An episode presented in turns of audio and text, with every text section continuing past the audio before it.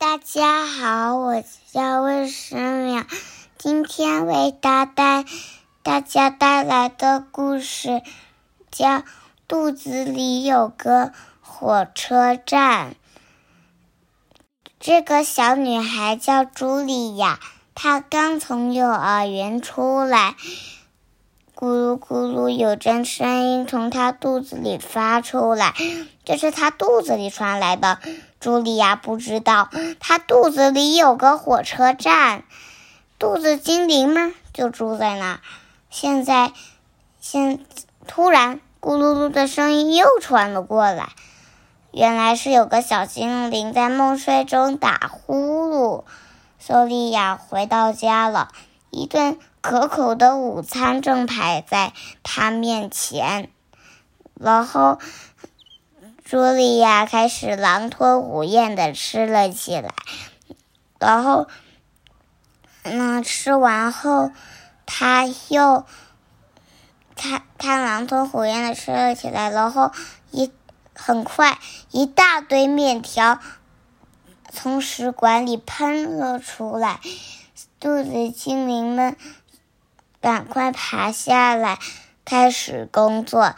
可是这次的情景让他们吓得大跳，又粗又长的面条落下来，把他们缠住了。整片的青菜叶落下来，像床单一样把他们裹住了。大肉块成颠颠的，像石头一样到处乱滚。肚子火车站里乱出。乱出一团，小精灵们都生气的大叫：“这个朱莉亚根本就没有好好嚼嘛，总是什么都靠我们。这些食物都太大了，我们该怎么办呢？”尽管生气，小精灵们还是开始工作，不然还能怎么办呢？突然出大事了，有个肉沉甸甸的。砸到了个小精灵的头上，他立刻昏了过去。在幻觉中，他成了一名导游，带着游客们在肚子火车站里参观。小精灵告诉游客，如果所有的食物都被搅得很碎，那落下来的就是小块的面条、小片的青菜叶，还有小小段的小肉丁儿。即使它们掉到哪个小精灵头上，也不会把它弄疼。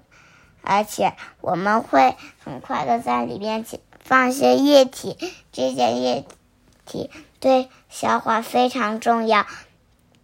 而且我们会把液体和食物搅拌在一起，让它们变成泥。这个过程对我们来说非常有趣。都放好了，火车就应该得出发了。可是要把这么一大堆食物弄碎，要花很长很长时间。嗯，要花很长很长的时间。然然后呢？食物暴风雨这时已经停止了，一阵食物大山正堆在那儿。小精灵们开始犯愁，他们犯愁着犯愁着，突然，一堆雪泥状的东西从食管里喷落下来，他们是香草冰淇淋和巧克力奶昔。然后，嗯，麻烦了，这下，这些小精灵们举着口号抗议的，我们要小。羊肉的不要冰激凌，我们要全麦面包，不要冰激凌。还有人大喊罢工罢工，他他们使劲的跺脚，还有的砸墙。这下茱莉亚可惨了，她的肚子开始疼起来。茱莉亚生病了，因为她吃的太多太快了。终于，一阵温暖的雨从天而降。那是哦，原来茱莉亚正躺在床上喝热水，她的肚子上还放了个热水袋。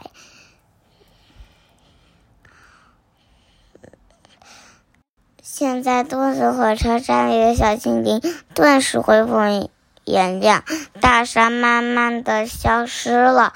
这下小精灵们又可以玩耍和美美的睡觉了。好啦，今天的故事就讲完啦，谢谢大家。